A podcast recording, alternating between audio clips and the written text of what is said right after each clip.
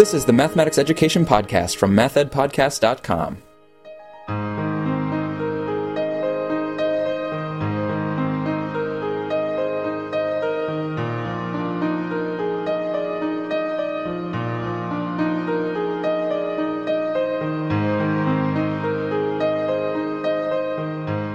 Welcome to the Math Ed Podcast. My name is Sam Otten from the University of Missouri, and today I am joined by Dr. Sandra Fillebrown, who's a professor of mathematics at St. Joseph's University over in Philadelphia. So, Sandy, thanks so much for being here. You're welcome. Glad to be here. We're going to be talking about an article co written by Sandy and Dr. Agnes Rash, and that's an article appearing in Primus. It's available online right now, and it'll be coming out in print shortly. But the article is entitled Courses on the Beauty of Mathematics our version of general education mathematics courses. But Sandy, before we get to that article, where, which is talking about some of the courses that you've designed and are running at St. Joseph's University, I like to get background on my guests. So I'm curious about you, um, where you went to graduate school, and what was the focus of your dissertation. After I graduated um, my undergraduate degree, I went to Tufts University for a master's in education, and then taught high school for a few years, and eventually went back for my PhD at Lehigh University. Uh, when I was working on my PhD, I was working in real analysis. Haven't worked in that field in a long time. In fact, I picked up my dissertation the other day and was, I really write this? it's been a while. mm-hmm. Well, that's interesting that you had the high school and the education um, background and then went into mathematics PhD because a lot of times, in my experience, the mathematics PhDs go straight through from undergrad to PhD program or maybe a master's in between. But the folks that go to teach for a while usually end up coming more on our side of things where I'm referring to mathematics education PhD programs. Yeah, it was a, a sense when I was teaching high school that I had a desire to do more mathematics myself. I mm. I hmm. just felt that I really hadn't gone as far as I could go with mathematics, and I enjoyed teaching very very much, but I just wanted to do more math. I actually went back for a master's in math and worked in industry for a few years before eventually getting to the PhD. Mm-hmm. So, we're going to be talking about this article from Primus. This deals with general education mathematics courses. And the reason I was really curious to talk to you about this is because colleges and universities across the country are really thinking about and grappling with the mathematics courses that they are going to require as part of their general requirements for all students. A lot of times there's challenges with these courses because you have students from lots of different majors or who have lots of different professional goals but still taking at least one or sometimes a couple mathematics requirements. And I recently saw that Wayne State University in Michigan, their board actually voted to just remove the mathematics requirement so that a lot of majors don't need to take any mathematics at all. I brought this context with me when I looked at your piece because in your article, you're talking about St. Joseph's situation, and you've done something pretty creative with your general education mathematics courses. So I wonder first if you could set us up with the context. Tell us a little bit about St. Joseph's situation and specifically the situation prior to when you made these changes. So St. Joseph's University is a Jesuit institution, has a very strong liberal arts background, and mathematics has always been part of the general education requirements. In the past, there was a two course mathematics requirement and the department was able to we went to the other departments and said, what math do your students need? And tried to develop courses that would satisfy what the other departments wanted. So we hmm. had a two course math sequence for the business majors. We had calculus sequences for the science majors.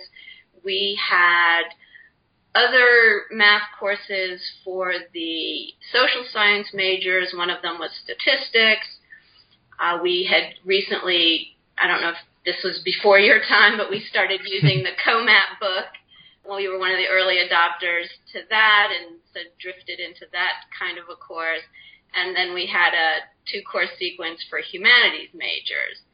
But these were all very superficial courses in the sense that we did a little bit about a lot of subjects, except in, mm-hmm. the, calcu- in the calculus sequences. Those were fairly traditional calculus sequences. And the students never really understood why they were taking these courses. And we weren't particularly happy with them. And we kept fiddling with them, trying to make them more relevant, more fun to teach, more enjoyable for the students. Uh, but then in 2008, the, the whole university was tasked with revising our general education program for all students. Okay. And so, as, as part of that conversation, we really looked at the mathematics courses that we were offering and wondered what we could do differently. hmm And so, you ended up with courses that are on the power of mathematics and courses on the beauty of mathematics, with students kind of getting exposed to the power and the beauty. And we'll talk about those more, but I'm curious where the inspiration or where the initial kernel of the idea came for taking that approach.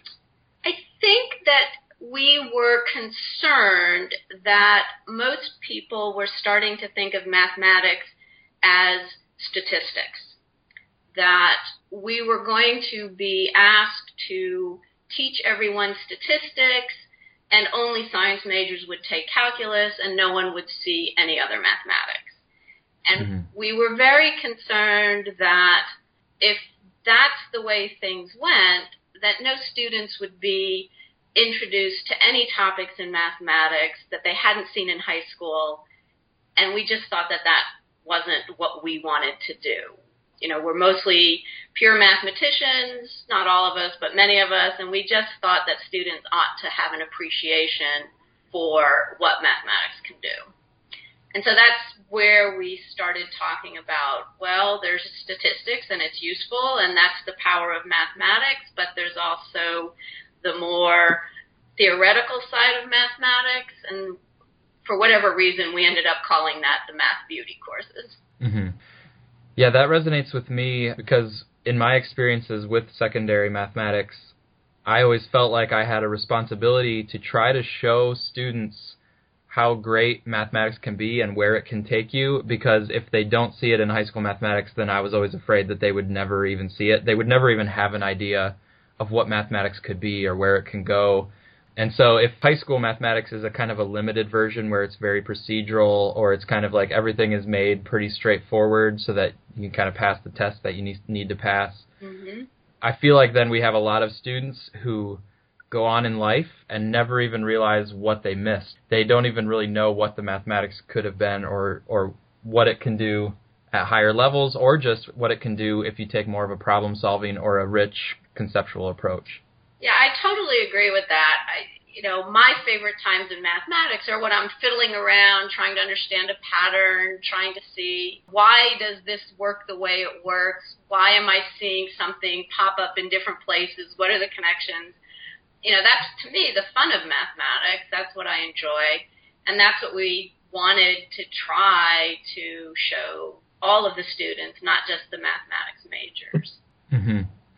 So, can you give us a kind of an overview of the courses that you ended up developing in this new model, where you have the power of mathematics sort of cluster and the beauty of mathematics cluster? Yeah. So, the power of mathematics part of our proposal was voted down and it, it's mm. not part of the general education program. However, many departments still require their students to take a statistics course with us or a business calculus course with us, um, and that's just requirements of various majors, but it's not part of the general education requirement. Um, okay. Every student at St. Joe's, though, is required to take one of the courses that satisfies the math beauty component. And we have a number of courses that satisfy it. The science majors calculus sequence satisfies it because in that sequence we do um, some proving, some proofs, talk about what it means to actually prove something. Um, and so the calculus sequences for the science majors satisfy the math beauty component. But our business calculus course, which is very procedural, does not. And so there are a bunch of other courses that we developed, and we teach many sections of many courses every semester based on what faculty want to teach. So the first one that was developed we call Whole Truth About Whole Numbers, and mm-hmm. it's basically a number theory course that is accessible to anyone. There's no prerequisites to it at all. That's true for all of the Math Beauty courses. Um, another one is the Mathematics of Chance, and it's a probability and combinatorics, so counting methods course, but not statistics. Uh, there's mm-hmm. one on game theory and voting theory. There's one on, uh, it's called linear methods. It's mostly linear algebra. Uh, there's one on symmetry, so symmetry of groups, wallpaper symmetries, the topics like that. There's one on mathematics in music, and one that basically a history of mathematics course, so looking at mathematics uh, through what was going on in various cultures at the time and why that mathematics was developed when it was developed. My guest is Sandy Fillebrown from St. Joseph's University. We're talking about her article with Agnes Rash that appears uh, in the journal Primus. So the titles are interesting and you have a nice range of courses, but I can also imagine fairly typical or straightforward courses on those topics like linear algebra. Here's a linear algebra course where you kind of learn the methods that you need to know for matrices and things. But in your design at St. Joseph's, you've taken a different approach. So I wonder if you could talk us through like what a student's experience would be like in these courses and what makes it sort of more about this beauty of mathematics rather than just a straightforward here's the content that I need to deliver to the students. Yeah, so the biggest component to every one of these courses is a unit on what does it mean to have a mathematical proof of something. So a lot of time is spent at the beginning of every semester in every one of these courses talking about what's the difference between a conjecture and a proved theorem. Can you prove something using examples, or does that not really count as a proof?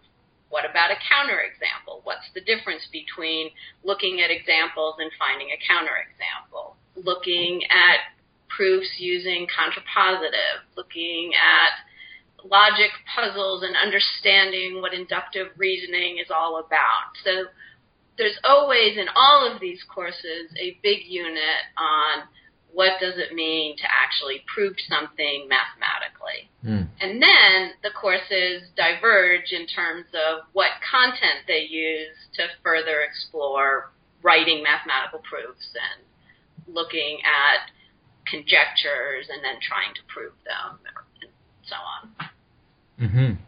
And then the students are actually involved in writing those proofs, which you know might come as kind of a surprise to have non-mathematics majors or non-science majors, but let's get them involved in proving. Yeah, it, it, it's really difficult to get them convinced that they can do it to get started. Um, but once they start, they generally dive in. Uh, they have no trouble trying to do this. Uh, we have them working in groups most of the time. Not every instructor does this, but most of them do have them working in groups, have them uh, looking at examples, making conjectures, trying to prove, trying to disprove. There's always students that take longer to understand that lots of examples don't make a proof, and but only one mm-hmm. counter example is needed to disprove something. Uh, mm-hmm. But but the idea is to get them involved in the business of what mathematicians generally do, as opposed to just passively learning rules mm-hmm. and theorems and so on. Mm-hmm. So, what would you say? This has now been, you know, going on for a few years. What would you say for yourself personally? Has the response has been to this shift in the general education courses, and then what have you kind of sensed or learned from the students and how the students have responded to it? Well, the faculty in our department, in the mathematics department, like the shift because we had the freedom to develop courses on topics that we were interested in. And, and so we had a sense of ownership. We get to talk about things we really like. We get to build through a semester to some big result that you know we think is important, and so the faculty enjoy teaching these courses. Some departments in the university are more on board with it than others there's still some resistance in the business school as to why their students need courses like this. Mm-hmm. But again, the, the liberal arts background of the university is pretty strong, and so most people understand it from that perspective. The, you know, the failure and withdrawal rates are no different than they were before the change, and so the administration is perfectly fine with it. Um, and so, from faculty and administration point of view, they think it's fine. Student perspective, these are mostly freshman level courses. Most students, not all, but most students take their Math Beauty course as a freshman. And coming in as a freshman, they don't know any differently, and so they think it's perfectly normal, and they just take the courses. Mm-hmm. Um, you know, some students will complain about how difficult it is, but they were complaining about how difficult our other courses were, so that's not anything mm-hmm. different. It's very different from any course they've had in high school, so we try to take time to let them know that that's going to be the case. Mm-hmm. And if we do that, we seem to get better reaction. And so we've sort of adjusted the way we teach to make sure that the students understand that, yes, we realize this is new and different, but we're behind you, we'll help you, we'll get you through it. And it seems to be going fine.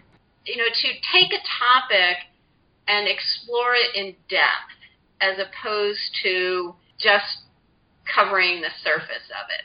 So in our, you know, in our mathematics major courses, that's what you do. You take a subject and you build and you start from scratch and you build and you build and you build.